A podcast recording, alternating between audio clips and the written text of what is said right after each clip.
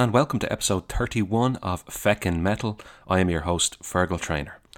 And it's been a long time since we heard that intro music to Feckin' Metal, which is, of course, the original intro music, which was composed by none other than my guest today, Kyle McNeil, singer and guitarist from the band Seven Sisters. Some of you might be familiar with Kyle from the previous time I spoke to him back in September 2020, my first real guest, no offense to my friend Kevin, on Feckin' Metal on episode 2. So if you want to go back and revisit that, it's episode 2 of Feckin' Metal entitled Kyle McNeil brackets Seven Sisters.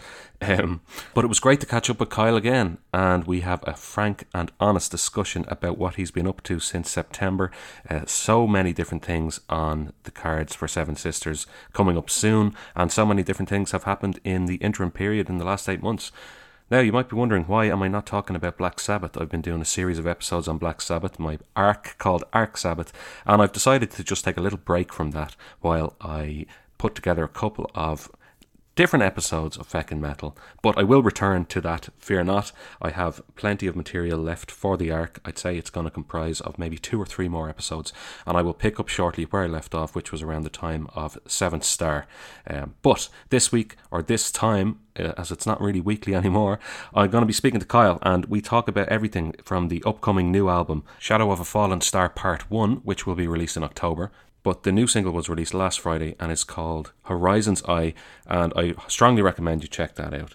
Now, if you're not familiar at all with the band Seven Sisters, they've been on quite the journey since their original demo tape, The Warden, was released in 2014.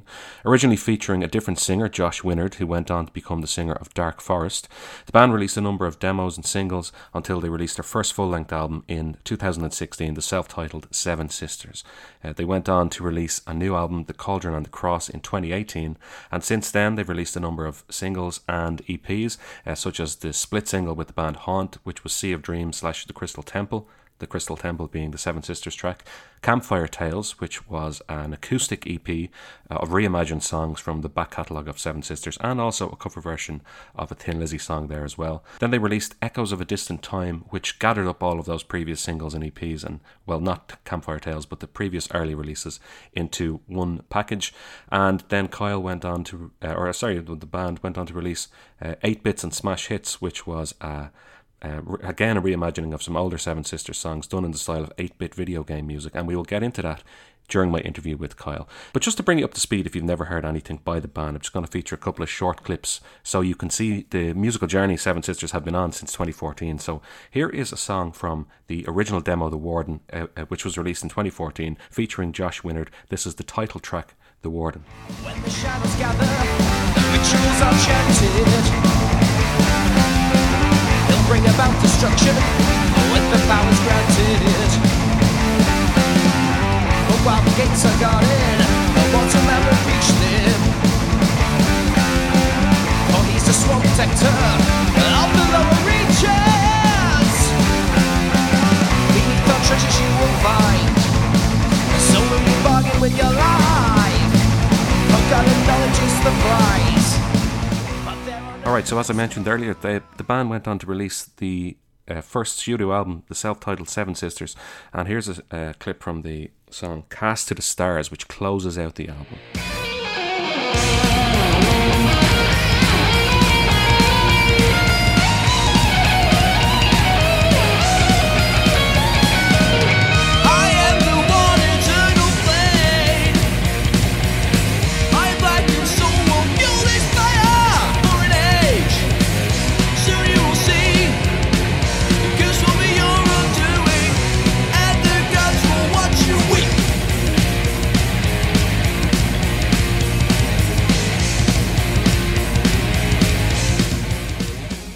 See the shift in style and songwriting is clearly evident between their first uh, EP and or their first demo and the first full album and they would go on to evolve into the far more epic style of songwriting which is epitomized by the two-part title track from the 2018 album The Cauldron and the Cross. Here is a clip from that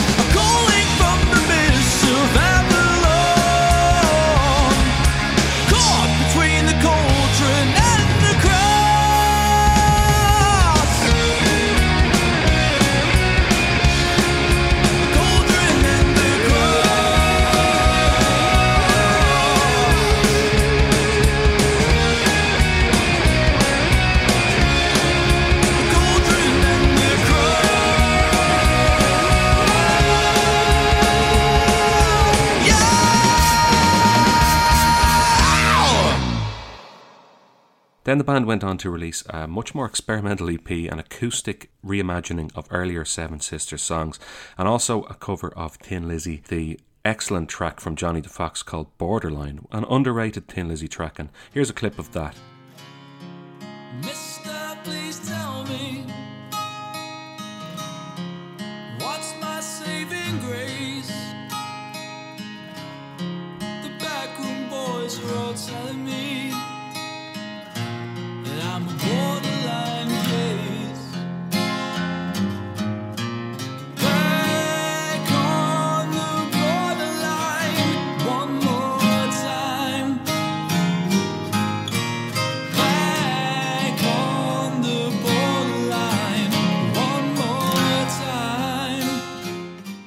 So, as you can hear, a huge evolution in the songwriting, in the musical style of Seven Sisters since the initial EP released in 2014. And that continues with the latest album as well. I have been lucky enough to hear that album. And fans of Cauldron and the Cross, and who've been following the band since the beginning, I would imagine are going to love this album.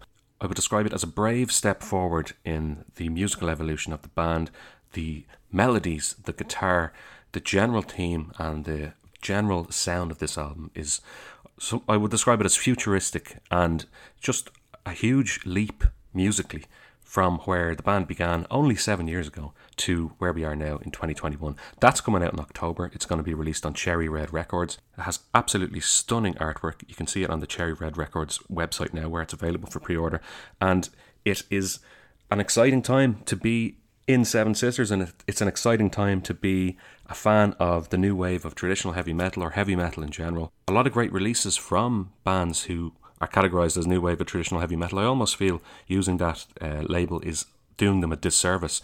I would nearly call the bands like Seven Sisters, Oath SC, Witch Hazel the new new wave of British heavy metal, rather than the new wave of traditional heavy metal, which can kind of which can kind of suggest that the bands are just mimicking the old style of heavy metal. But there's so much new and innovative sounds coming out of bands from the UK and other places as well. But without further ado, I'm going to bring you to my chat with Kyle, which took place on the 25th of May. I'm very happy to release this episode today to coincide with the recent release of their latest single, Horizon's Eye. You can find that on Bandcamp. It's also available on Spotify. I strongly recommend going to the band's Bandcamp site. There's lots of interesting releases, as I mentioned earlier. There's some really different styles of merchandise. You know, they don't go down the traditional black t-shirts route. They have a lot of interesting different colors and variations, uh, as I'll get into in my chat with Kyle in a minute. But yeah, I'm gonna leave you with that. This is Kyle McNeil from Seven Sisters. Enjoy. You've been a very busy man over the last eight months since I last spoke to you, with not just Seven Sisters stuff, which we'll obviously get to, but you have released some uh, eight bit, uh, eight bits and smash hits, which kind of has led on to then your Wizard Tower Studios releases. So let's maybe start with before that, though. Your most recent Seven Sisters vinyl release was Echoes of a Distant Time. That was a compilation of your initial demo, The Warden, and, uh, and, a, and an early single as well. Is that right? That's right, yeah. So that was, like you said, the the Warden demo tape, which was which was a demo tape, um, and then the Lost in Time seven inch single. Um, so yeah, it's it's just that they had been out of press for such a long time, and people were sort of rediscovering them, maybe through finding us through Cauldron the Cross or our first album, and they just never had the chance to get them because they'd sold out sort of way before we'd even put our first album out. So it was just like a nice opportunity to revisit them and and then put them on a physical format for people that wanted it.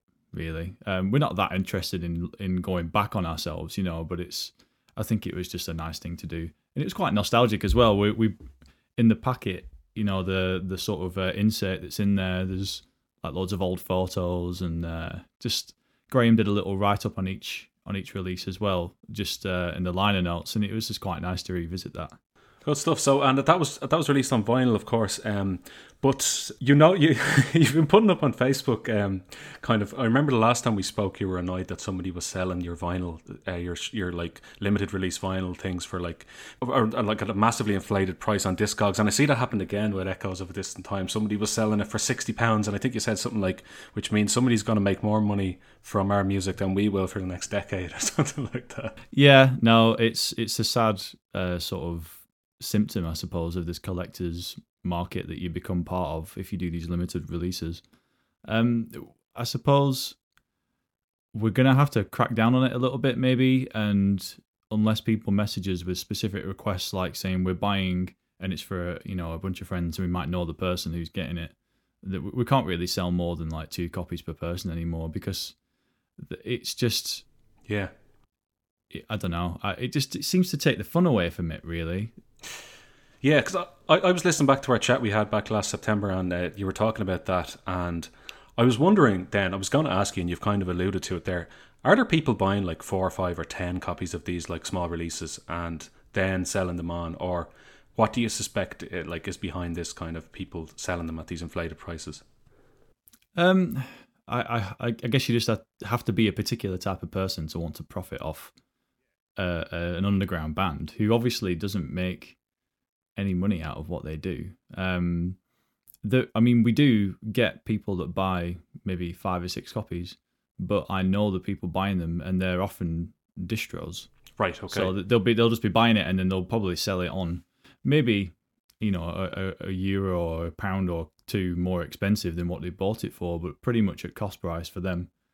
And um, and then or it's it's people that buy from us regularly that are that are buying for a group of friends, so they're just saving on postage, which is fine.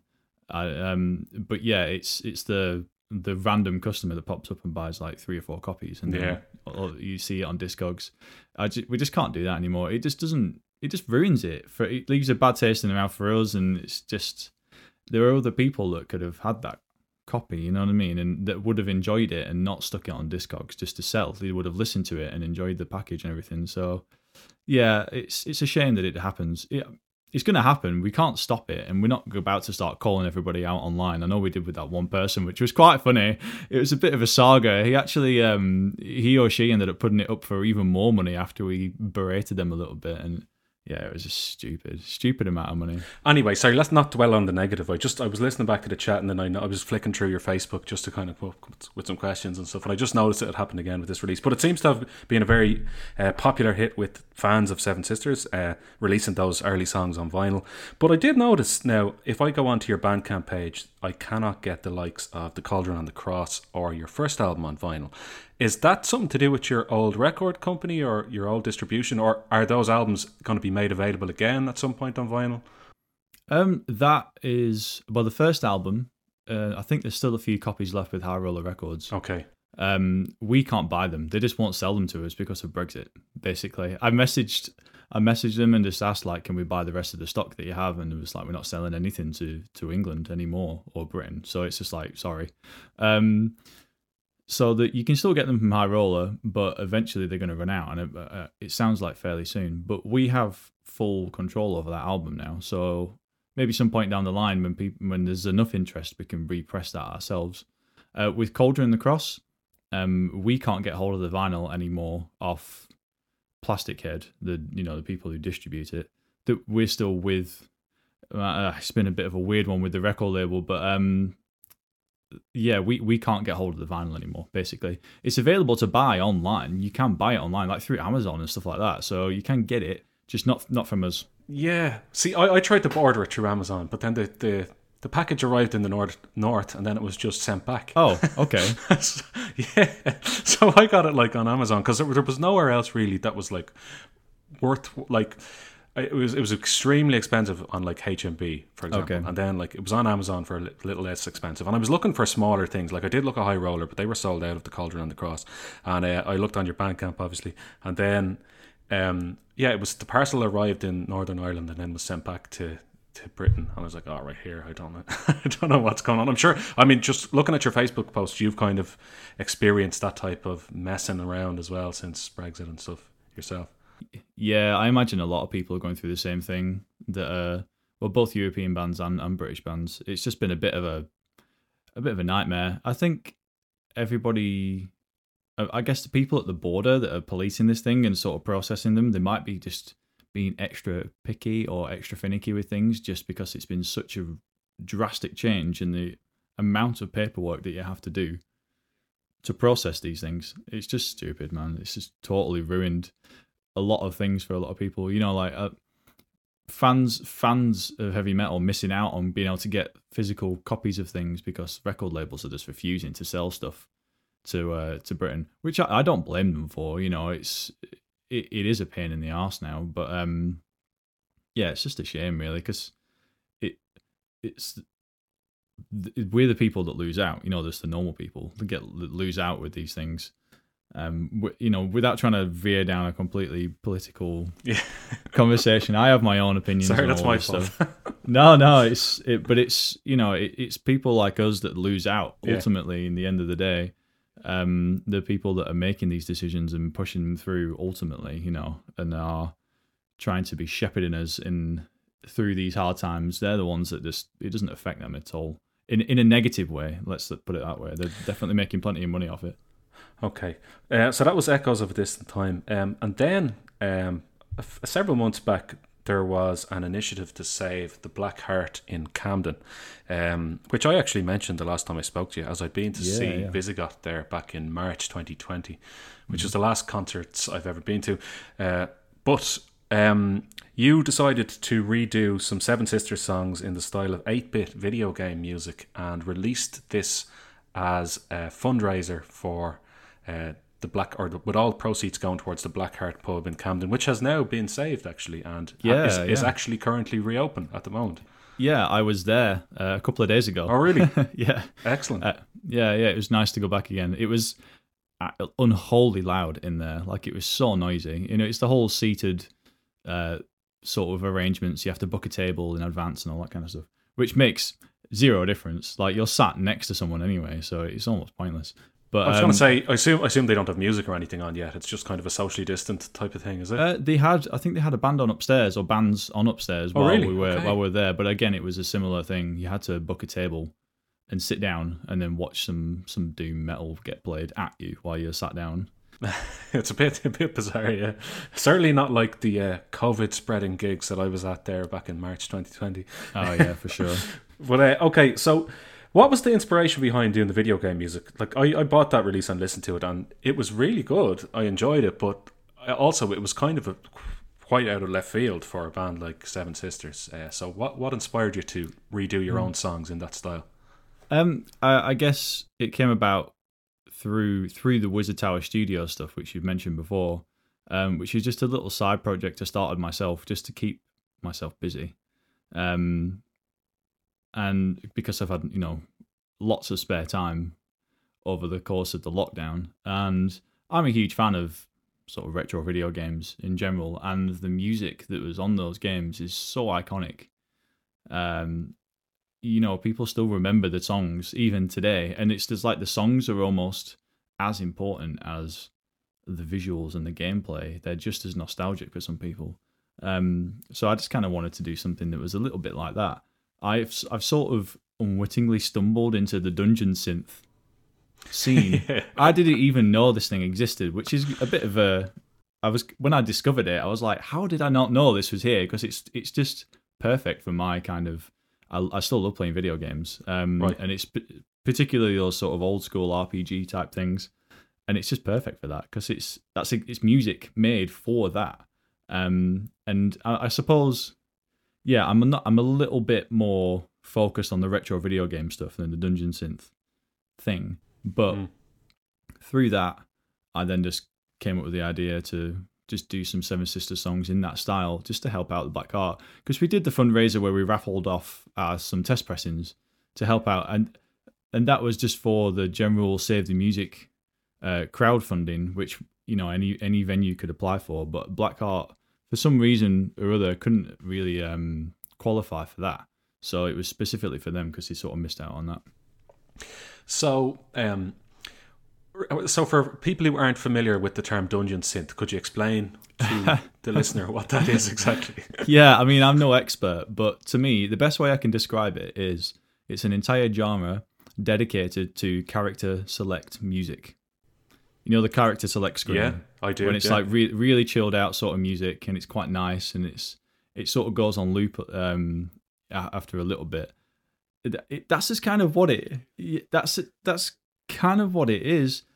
But there's lots of scope within the dungeon synth uh, aesthetic. I suppose you have more fantasy based stuff, and then you have, you know, some quite some more like horror based stuff where it's about creating like an atmosphere. It's all very atmospheric though, um, and I suppose the the the most well the most famous stuff within the dungeon music synth uh, history because it's been going for quite a while now.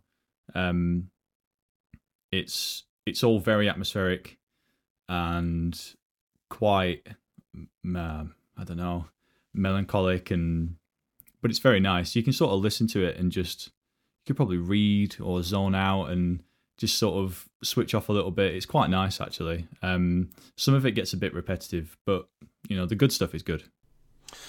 All right.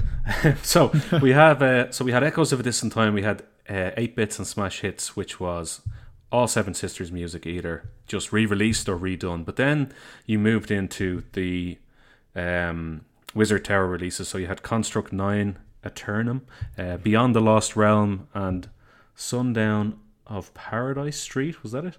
That's the one. Sundown in Paradise Street. In in Paradise Street. Yeah, sorry. Yeah. Um, so you've released a number of different. Um, I don't know what you call them EPs, I suppose, of this type of music. Yeah. Uh, the first one obviously was a fundraiser, but the next ones are just your own music that you're releasing. Mm-hmm. Is this like is this just kind of like a little side project to keep you occupied? Is it because of lockdown, or is it something that you will continue to do when things are back to normal again? Um, I'm still going to continue it. The The idea is that I, I still have one more EP to do within this four EP set. Um, and basically, they're going to serve as a little portfolio for me to approach games developers with because I want to ah. be able ah. to start writing music for those kind of games. There's loads of games out there now that use that pixel art aesthetic and uh, are still doing like the old school RPG arcade type things. And uh, I'd just like to write some music for stuff like that. So it's a bit of a it's a bit of a working portfolio type thing as well. Oh, very interesting. Okay, so it's not just mindless uh, video game nostalgia. There's a there's a plan in action here. There's a plan, yeah. Because all the EPs are sort of various um, styles of game. So the first one being like a sci-fi horror type thing, uh, which is like Construct Nine, and then Beyond the Lost Realm is like fantasy RPG, so like Zelda, that kind of sort of stuff. And then the third one is like um, yeah, it's like Street Fighter, like arcade side scrollers and stuff like that. It's a bit more, a bit more funky and, and upbeat than the other ones. Very good. Um, so right, um, we have, you've also got a new album coming up. We'll get to that in a minute, but um, just a few other things that caught my eye from some stuff you've been up to recently. Uh, we talked on the, the last uh, time you, you were on the on the show um, about the fact that you released your first demo as, as a cassette, and you were kind of doing it as a piss take. Um, but now I see you fully embraced the whole cassettes format uh, in the last eight months since I spoke to you. And uh, actually, the main body of physical music that's available now on your Bandcamp is cassettes. So, has there been a huge upsurge that you've noticed in cassettes in the last few months? Is that what the, the, the public want? Or is it just easier to do cassettes? Or why the huge kind of jump towards issuing cassettes? Yeah. Um, it's it's a good question. I'm not too sure. Is the honest answer. Okay. I just like the look of them. Uh, I think they're really cool, and um, but yeah, I think there is a there's still a market for them. I think bands even now, like bands like Vulture, you know, they just released their their new album, and you know, Metal Blade are doing cassette um, issues of, of that album and and the previous albums as well and stuff like that. I think people are still into them. Um, as from our point of view, they're much cheaper to make than vinyl, so it's a little bit easier to put you know to put up the the upfront costs and there's so many options when it comes to customizing the packaging and the colors of the tapes and everything. You can make a really cool little uh, little package. And i guess it's just nostalgic you know they're they're quite cute. And we've had people asking for our stuff on tape since it's been released. So again it's just another thing that during lockdown while we've been waiting for this album to come out our next album it's just one thing that we've been able to do that we've been meaning to do for quite some time. And we've just had a bit of cash to be able to pay for it to be done. So it's just sort of ticking off the the to do list that we had, sort of piling up. And have these been popular? Like, are are are they, are they doing well for you, or they're doing okay? Yeah, I think I actually get them um, tomorrow. Uh, they they should arrive. So um, yeah, I guess uh, once I take some more photos of them and people actually see what they look like, I'm sure we'll sell some more. Um, but the idea wasn't just to, you know, we, we didn't. It wasn't to like sell out straight away. It was just a case of this has been something we've been meaning to do for a while. So here they are, and we just had a bit of fun with it. Okay, uh, and how, how about how about this uh, pink T-shirt thing? this this definitely started as a piss take, right? Yeah, one one hundred percent. Yeah, I just. Um, I just got reminded because we've got we have a fan club on Facebook, Yeah. um, and I say fan club in inverted commas. It was just a way of trying to bypass the Facebook algorithm, um, which you just put a absolute sh- stranglehold on everyone with the recent updates, um, and it's just trying to engage with more people because you know social media is such a drag.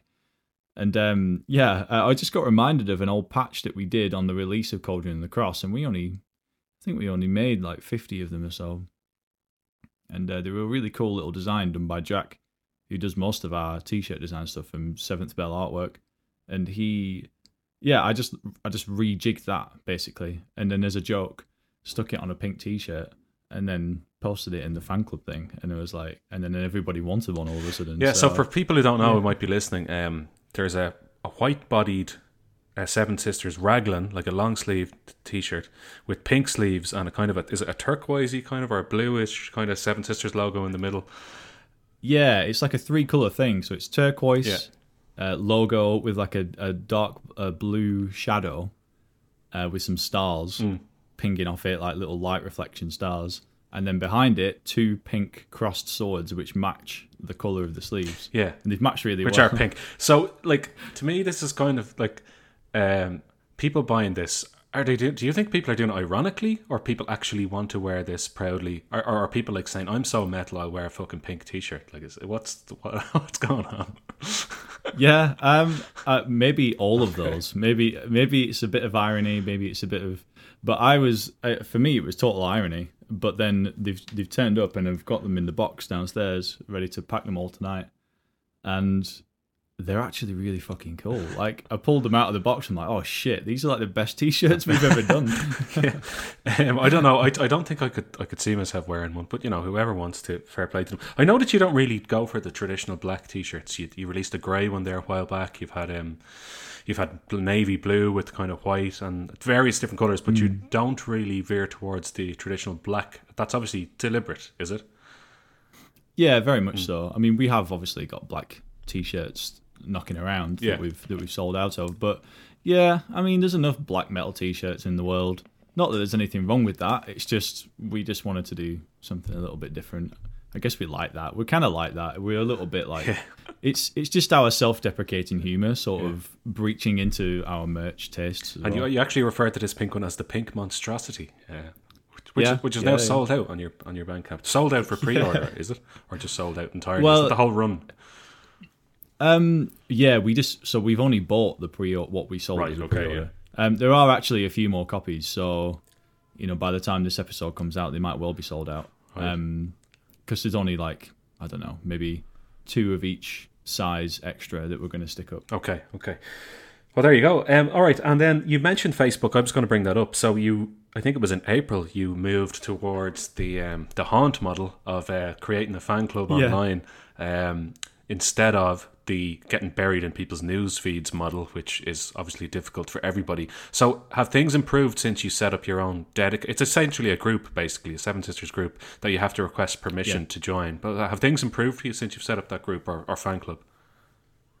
Yeah, I mean it's it's just nice. You know, there's some there's some cool things that have come of it. The T-shirt being one of them, and we're trying to do some exclusive things. So some of the cassette tapes we did were are the colors are like fan club exclusives and things like that. And we'll do more things along those lines going forward. Um, but yeah, it's just nice. You know, it, it's very easy to get bogged down in the the negative aspects of social media, and this for me and for the band, in you know, as a whole, it just brings something a bit more positive back into it all because people are sharing stuff on the group like memories of gigs that they've been to or just making stupid stuff. Like we've been partridged a couple of times by one guy. Someone's putting our music along to like scenes of alan partridge which is fucking incredible. Like uh, that's it. I've made it. I, Yeah. I can just quit now. I didn't know man. partridge was a verb now, but that, that's a new one to me. yeah it is now. Very good. Okay, so um, how do you find Facebook as a platform? Is that your preferred platform? I know I, I mentioned to you recently that I like I noticed you weren't on Twitter. I, I've often kind of wanted to tag you with something on Twitter because that's where I operate mainly, and like I always kind of remember, it's like, no, you're not on Twitter. Yeah, that totally passed me by. I'm a bit of a fossil when it comes to these sort of things, um, admittedly. But yeah, I, I, I wouldn't even say I have a preferred uh, social platform. Um, I fucking loathe it. Uh, with with all of my being, but I sort of have to do it because you it's part and parcel of trying to do what we do as a band and trying to if you're trying to grow a fan base without gigging, you absolutely need social media. So we're sort of stuck. So talking about social media, you put this up in January. Um, man, trying to communicate and promote music entirely through social media is fucking draining. For starters, it's nigh on impossible to get anyone to pay attention, and it feels completely disingenuous. I didn't quite realise how much I rely on playing shows to prop up any feelings of self worth I might have. I don't even feel like a musician anymore. I just feel like some fossil trying to beat TikTokers at their own game.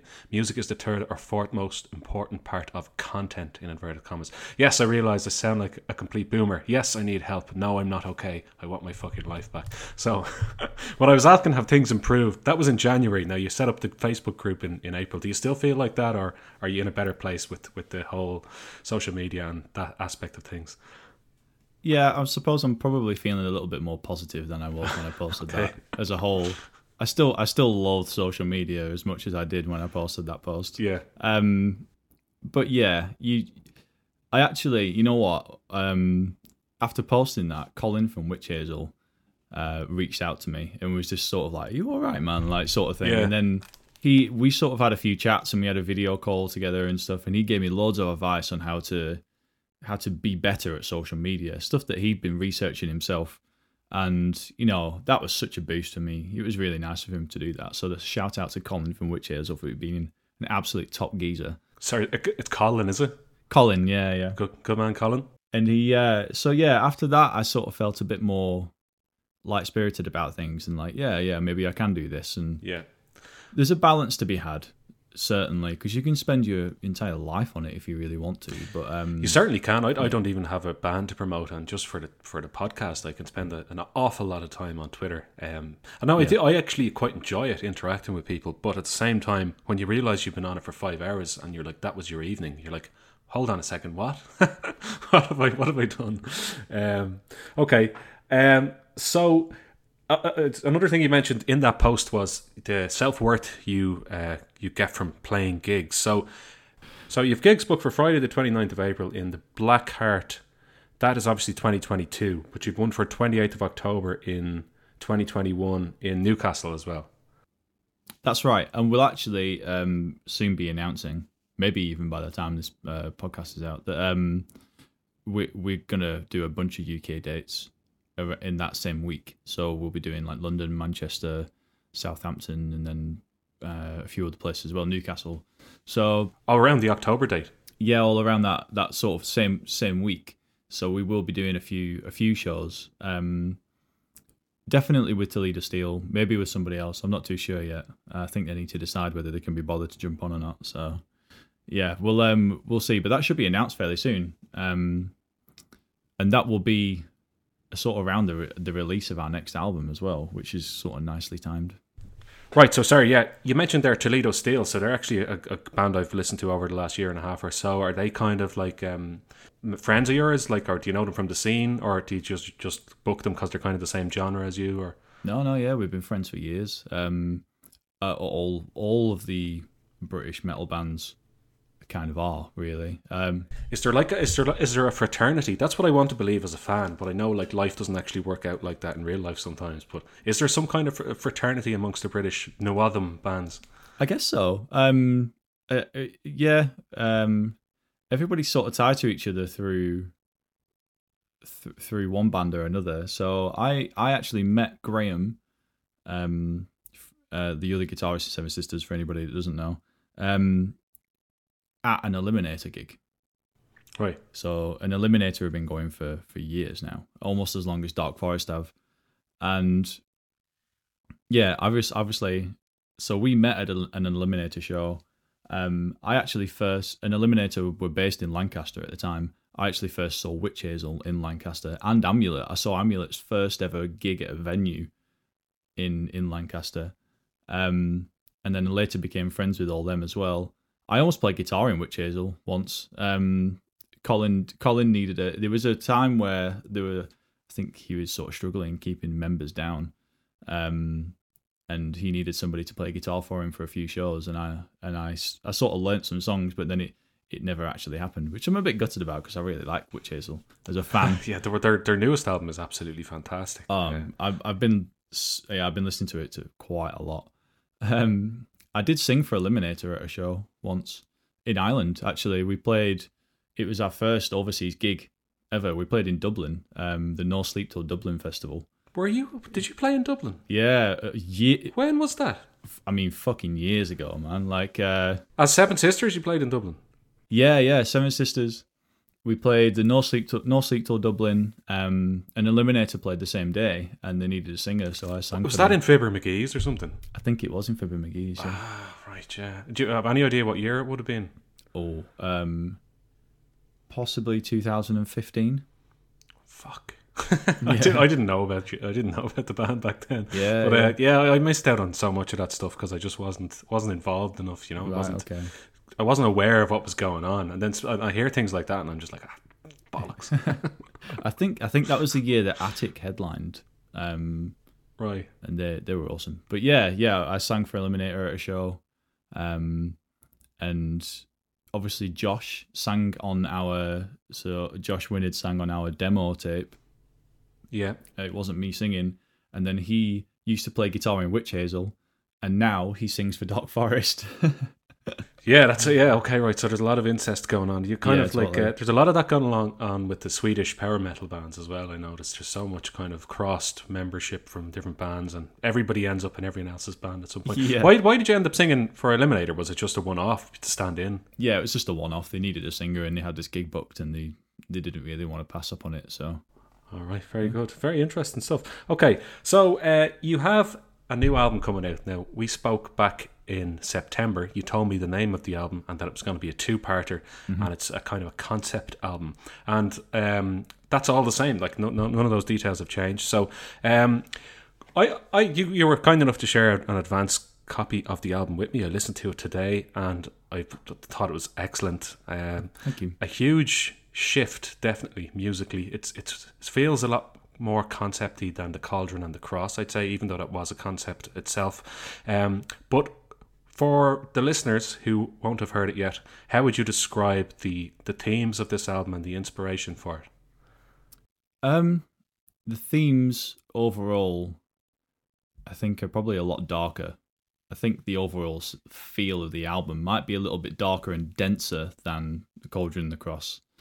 Um, the Cauldron and the Cross has those folky elements to it, which was wholly intentional because of what we were singing about.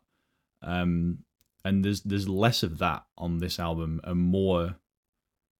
I don't know, just it, it sounds more sci-fi to me. It sounds bigger and it sounds like I say more dense and sort of grand, much like the theme of the story is. You know, it's about a person who's trying to escape this planet that's you know, in the core there's this alien mind trapped in a crystal and you know, she's contacted by it through her dreams and then she sort of decides to set it free and off she goes.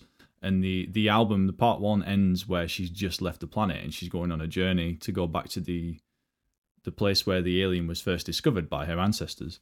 So it's quite a big story you know there's like a lot of scope to it. So i think we we wanted to portray that and there's new territory that we've covered sonically i think on this new album there's one track in particular is is heavier than anything we've done before um Is that. Truth's Burden? yeah, exactly. The last track on the album is, I mean, I would fit that right in the bracket of that sort of epic metal type thing, you know, that sort of Atlantean Codex esque atmosphere that they.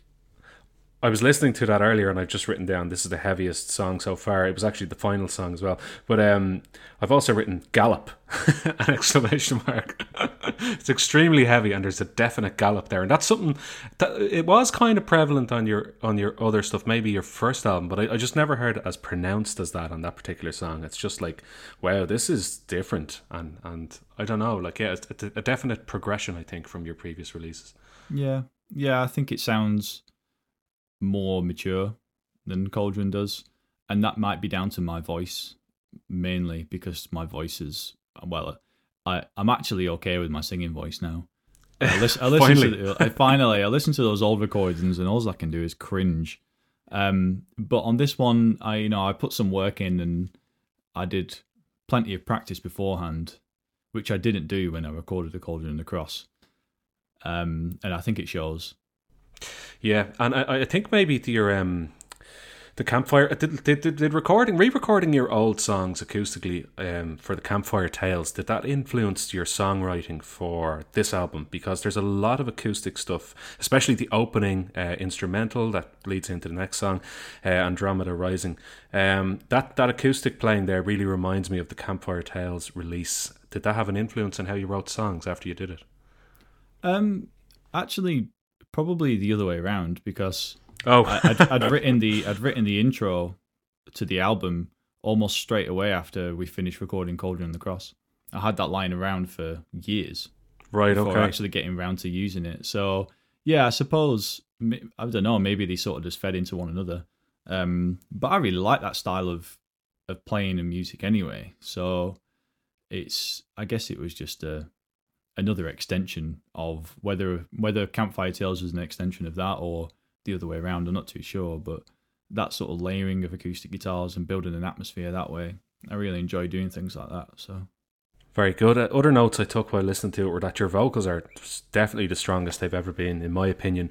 But also, I found that the melodies were really strong, but less obvious than melodies you've written in the past. So, like when you're listening to it, the notes don't definitely go where you would expect them to, but it still fits in musically with the with the song. And I thought that was great. And I, have actually written here the melodies don't sound like heavy metal melodies, but they still fit the songs perfectly.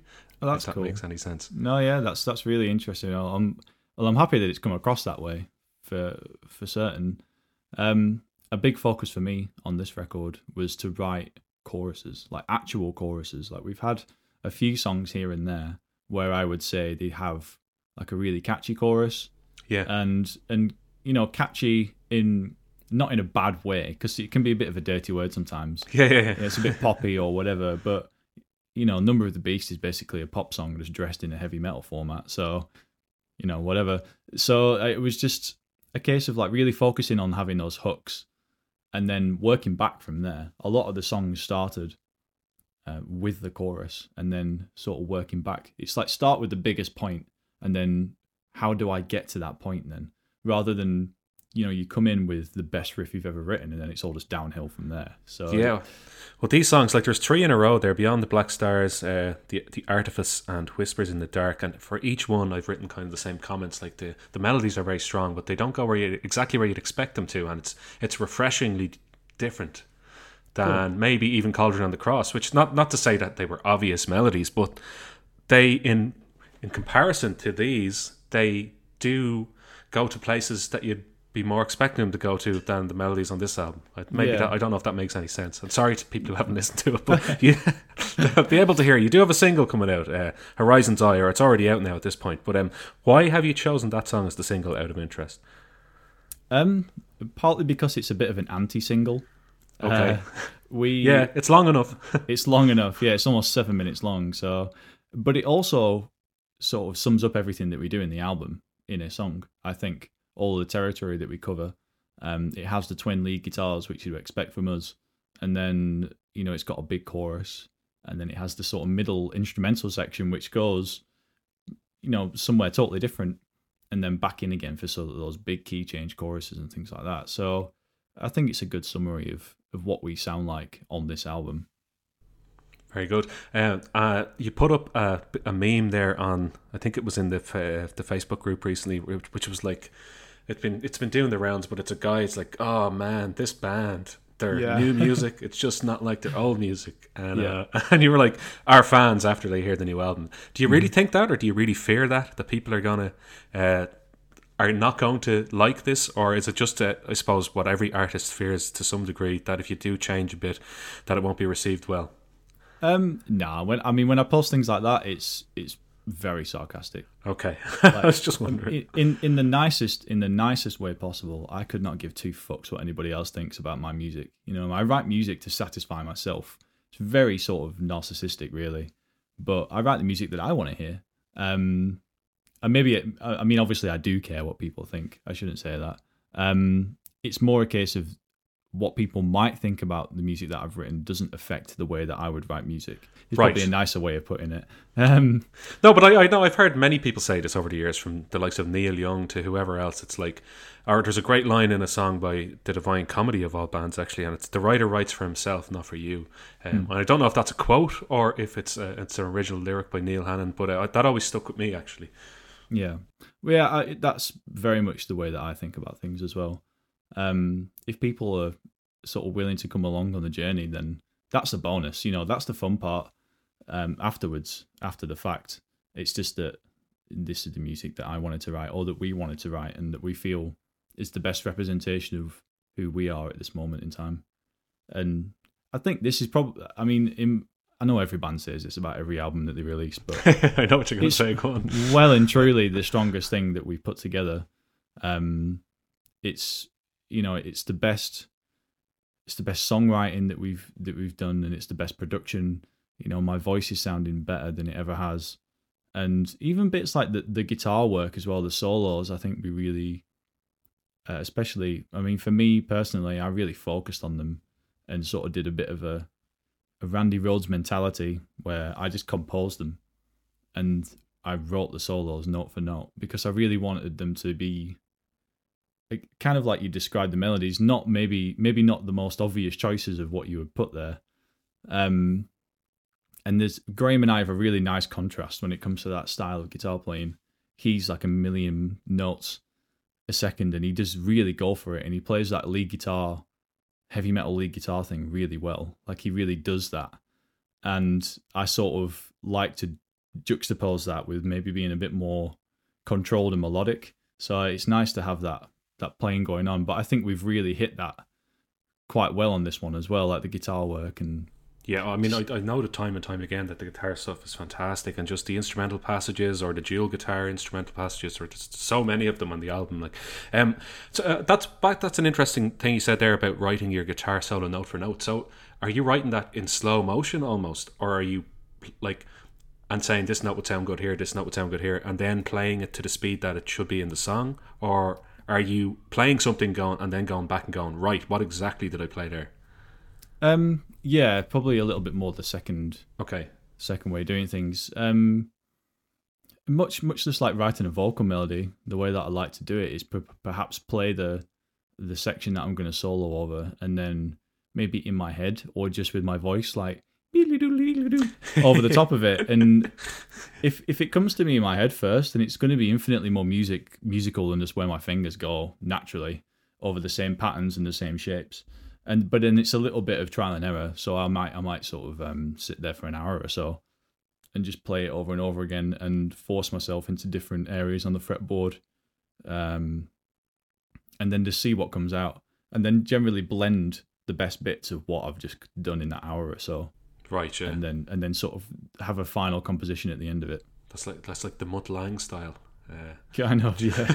chopped up Angus's solos that sort of to the point that Angus didn't know what the solos were or, or the solos were when the album came out. Uh, obviously, you do. Um, and then, all right, so I think the last time we spoke, you were saying for the Cauldron and the Cross that Graham was writing the lyrics. Is that right? And you would write the the music and the melodies. Is that still the same kind of split? Um, yeah, I mean, maybe less so on this one, just because I came up with the concept of the album myself as well. So I sort of had to take a bit more charge in the lyrics, just because it. Of, there were things that I was thinking of that I just hadn't thought to explain to Graham. You know what I mean? He wouldn't. He wouldn't ever know the story as well as I'd know it. So, but he's obviously still contributed lyrically, and I would send him a draft of things, and I play the melody that I had on the guitar or on the synth whatever, just on top of the demo that I've done. So the melody's there, so he knows, you know, the syllables and the and the notes that he can work with, and then we'll just sort of combine ideas. But mo- most of it was me on this one, um, for for almost everything really, because I, it was just just one of those albums. I guess I just had a bit of a an idea of what I wanted it to be, so I just I had the time as well. You know, I'm sat here. Um, I'm, I don't really have a job per se, you know, apart from just doing this music thing. So I had the time to sit down and really focus on things. And then, again, the last time we spoke, you were talking about how if you limit the scope of what you have to write about, it actually makes you more creative. Was this album another case of that, where you decided on a concept and then it flowed out of you? Yeah, it really set the tone for me. Like f- f- when you're talking about the, the the note choices, maybe aren't quite so obvious. That I think I, that was intentional. You know, with it being a sci-fi record, and you want to sort of portray some sort of futuristic aesthetic even through the music, then you I was you know um intentionally choosing chords and notes that were outside of the scale that that I was in. Um just to just to give it that sort of uneasy sometimes uneasy, sometimes quite mystical sounding um sort of sort of thing and then yeah, it, it after sort of consciously doing that a few times. I think the whole album just kind of took a a bit of a turn that way anyway. So is is that like you know you're saying notes outside of the scale? Now I I am not I do not play an instrument. Um, but is that like anti musician? Is that anti music theory to do things like that? Because I've heard people being criticized for that in the past. No, I, I mean it's not like we're playing atonal jazz. Um, You're not. yeah. um, so it's not it's it's in by by any stretch of the imagination. It's not like out of the of the uh, of the tone. No, you know, it's not like listening to an Allan Holdsworth record or something like that. But there's you know there's like you say there's note choices that you might not expect um, in there for sure. But it's more a case of um, just being a little bit more decisive with the the chords and the harmony underneath. Not so much the the, the lead guitar parts per se. And it was like, right, okay, well, I'd maybe like play, I'd maybe play something and sing over the top of it and think, well, that's that's okay. You know, there's something there, but how do I make it more interesting? And it's it's almost like the John Mayer way of doing things, where he writes like a really basic pop song, and then in the middle eight he'll just throw in like a couple of jazzy chords, Mm. And that's the it's a John Mayer song. Hey, I, um, I don't really know John Mayer. I have to say. so. Right, okay. Well, he's, uh, me. Yeah, he's he's oh, he's like he's a pop star, but he's you know he plays guitar and he sings. He's he he's done a few blues records and things like that. He's he's a brilliant songwriter, and that's in in his early stuff. He did that quite a lot, where he would just write a fairly standard, you know, rocky country pop song, I suppose, and then in the middle eight in the bridge, he's throwing a few Berklee jazz chords, you know, and uh, and and sort of fruit it up. It's a little bit like that. It's just a bit. It's like how can we take what we've done before and maybe push it a step further, but not so it makes people uncomfortable that might be fans of our music. It's just a case of making things interesting. Like, oh, I didn't expect that. Yeah, well, there are certainly lots of moments like that on it, definitely. Um, so your new album is going to be out on Cherry Red uh, Records. Yeah. Well, it's still it's still Dissonance Productions, Right. But they're just now owned by Cherry Red Records. Ah, okay. They were, um, sure. So it seems I was having a look at that record label there. It seems like there's a lot of um, heritage acts, maybe some punk, a bit of prog, but not much heavy metal going on on that. Yeah. Is Dissonance then the heavy metal sub label of Cherry? Is that how it works? Ba- basically, that's what we're going to be now. Yeah. Ah, okay. Um, I think Cherry Red started the guy that um, the guy that owns Cherry Red. His first break was signing Dead Kennedys. Okay, yeah, no, I, saw their name mentioned all right, yeah, on, on the Yeah, list of yeah. acts that they do. Um, yeah, it just didn't seem like there was much heavy metal there. So, but I'd say I didn't realize. I thought you'd moved from Dissonance then because I didn't see the name reference. But that's right. Okay, I understand now. Yeah, it's it all happened a bit sort of under the radar, really. Um, but we're now, yeah, we're now part of the, the Cherry Red umbrella, but it's still Dissonance Productions. Okay, okay, okay. Interesting. Fair enough. And uh, so this gig, uh, Desert Fest London, um, I hadn't heard of this before, but that's f- scheduled for April of next year. Um, and you're actually playing in the Black Heart in Camden. So it seems to be one of these festivals that's spread out over different venues with different lineups playing the different nights. Uh, has this been going for a while, or is, is, is this like an established thing? Yeah, no, it's it's a very it's like a pretty big deal actually. Okay, um, kind of a big deal.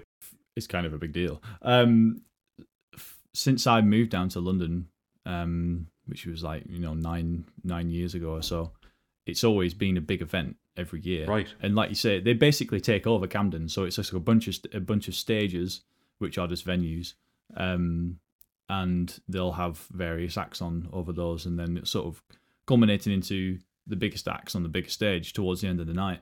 Um, we're playing at the Black Heart, which is was one of the stages there. It's it's normally like a a doom stoner festival it was kind of weird, really, to get approached by them and get asked to get played because we I wouldn't ever say that we're the type of band that would do that normally. Yeah, but I'm happy to do it because it's a really big festival. It's a really cool place. It's cool to be part of. Like Camden just becomes one giant venue. Basically. Yeah, it sounds attractive now. Um, I'd be interested in that myself. Um, it's it reminds me kind of a bit of the thing we talked about last time, the Siege of Limerick, where I said Seven Sisters played, right. but you were kind of a bit of a well, not not a fish out of water, but your style of music was a bit different to the overall style of the festival, but it was still yeah, sure. like enjoyable to to attend. Yeah, as a fan. Um, all right, so interesting stuff coming up. You've got your single, uh, which is out now. I'm trying to think into the future. Obviously, I'm recording this in the past. uh, your single is out now.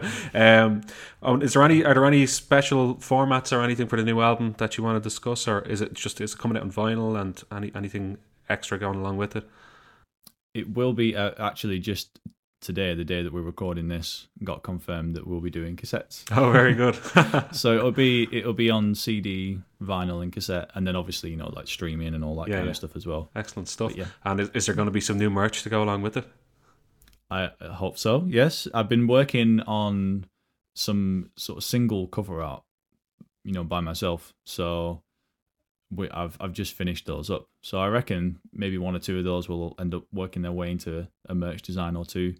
We we we've caned the market with t-shirts pretty you know over the the years that we've been active. So I'm trying to try not to overload it too much with t-shirts, but obviously we'll probably do at least one design and then we'll think of some other things to do as well. Very good, because the album cover itself is actually quite nice. Uh, is that an established artist who did that for you, or is it somebody you've worked with before? Yeah, so it's a it's a chap called Ryan T Hancock. Okay, and we we approached him really last minute to get the artwork done because we had another guy. It was actually the guy that did the artwork for Cauldron the Cross, and we asked him in August 2020 uh, if he wanted to do it, and he was like, "Yeah, yeah, sure." And then one thing led to another, and his schedule just didn't allow it, basically. So we had a bit of a panic, and it was we got told by the label like, "Yeah, it'd be really good if you can get something finished for the end of February." Um, you know, February 2021 this year, and uh, so and uh, by that time it was like halfway through February. We're like, "Oh shit, right, okay, we need to find something." And then I was just scrolling Instagram uh, one of the only times where just doing the mindless scrolling thing has really paid off. and like, like um, I think it wasn't his page; it was just another page that I follow called like sci- sci-fi art or something. Shared something that he did, and it was like, oh fuck, that's cool. So I checked him out, and then just messaged him on, you know, just on the off chance that it was available. And yeah, just got stuck on it straight away. It was really easy to work with, and just super professional, and ended up coming up with something that was just like way beyond what we could have imagined um, like the whole thing, like the, what you've seen as uh, on the SoundCloud um, sort of link that I sent is just the front cover. It's actually going to be a gatefold. Oh, excellent! So he's done he's done one thing as like a, a big picture, and it folds out, and it looks fucking immense, like somewhere in time kind of thing. Yeah, very much so. Um, yeah, it, it, I think I said to you, it reminds me of like an old Yes cover or something like that. Not necessarily mm. the sci-fi aspect, in, but the detail and the, the nature of the image just looked like those yeah, old seventies covers, totally, like yeah. uh, which um, I love. Like I'm a huge Roger Dean fan. Yeah, um, I absolutely love his work. I've got one of his thing in a print actually that I need to hang up. But uh, yeah, like I, I love that style of stuff. So it's totally I was totally fanboying when he sent it over. I was just like, yes, this is perfect. Can I ask something that's just intrigued me as a fan um, of artwork and the whole process behind it? If somebody, if you commission a piece of art from somebody for your album cover, does it end there? Like, or do they get a, kind of, a cut if you put that on a T-shirt or something? Um, no, generally, what will happen is you pay a fee. Yeah.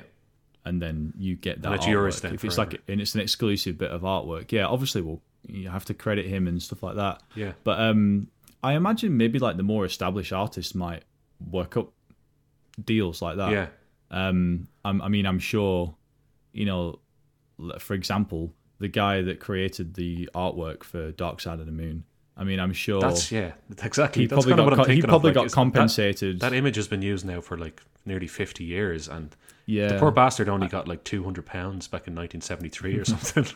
but I, I I imagine he's probably being compensated for that later on. You know, it does happen. Um, it happens in in songwriting as well, and all sorts of stuff. You know, where maybe like a a particular line or bit of music, you know, like a, maybe like a little guitar melody that's played by a session musician on a recording becomes a selling point of the song. Yeah, and then maybe like 30 years later when it's really established that they yeah, actually you know what the guitar line sells the song then the the session musician then gets credited in the songwriting and things like that. Um so yeah i'm sure things like that happen with artists. But in in in our case most of the time it's just a one time fee that we pay and then that's the artwork that we use is our artwork just wondering. Yeah, I've always just wondered that. I was again thinking of somebody like Derek Riggs for Iron Maiden, and like the Trooper imagery, like is still used so prominently sure today. yeah yeah From everything from T-shirts to backdrops to bloody coasters or whatever. Like so, uh, yeah. I've always just been wondering about that. Like, and, and as a band at your level, it like is it something where you just go, you just pay and then you use it, and then as you've explained, then maybe in the future something will change. Um, okay, that's good stuff. Um, yeah, I'll probably I'll wrap it up there. Um, so, is there anywhere that you would encourage people to contact you? You have your own Facebook group you mentioned and Bandcamp. Do you want to um, mention anything else? Yeah, you can find us on on most social media platforms. If you just type in Seven Sisters Heavy Metal, that's our tagline for everything. So for Bandcamp, for Facebook, for Instagram, um, you know, it's that it's Seven Sisters Heavy Metal, all one word. And even our group on Facebook, if you wanted to join and just check it out and see what it was like, it's just on groups forward slash Seven Sisters Heavy Metal. All right, so that was a really enjoyable chat I had with Kyle McNeil. Uh, really looking forward to the new album being released. I've pre ordered a copy myself from Cherry Red Records. If you liked what you heard earlier, I suggest you do the same. Uh, also, it's enjoyable to keep up with the Wizard Tower Studios releases, as Kyle discussed there, each one having a different theme, and it's just a different style of music. But uh, also really melodic and really catchy. And if you like that electronic sounding music, um, it's kind of rooted in video game music, give that a try as well. The releases are extremely good value on Bandcamp if you want to go and have a look at that. I also enjoyed um, our chat about the, the role of social media and how it can be a drag being in a band and having to, you know, engage in social media, especially when you're not doing gigs. But that is the world we live in these days. And just generally found it really insightful and interesting to hear about Kyle's approach to songwriting. So keep an eye out for the new Seven Sisters album in October, Shadow of a Fallen Star Part 1, which is, of course, part one of a two part album series. And you can go and find the new single, Horizon's Eye, as I said, on Bandcamp, on Spotify. You can pre order the album on Cherry Red Records if you like. That's going to do it for this episode of Feckin' Metal. The next episode is also going to be a non Ark Sabbath episode, but we will return to the Ark in due course. That's going to do for me. Thanks very much for listening. If you'd like to contact me, you can get me at, at FeckinMetalCast on Twitter or feckinmetal at gmail.com. I'm going to leave you with a clip from the new Seven Sisters single. This is from the upcoming album. It's called Horizon's Eye.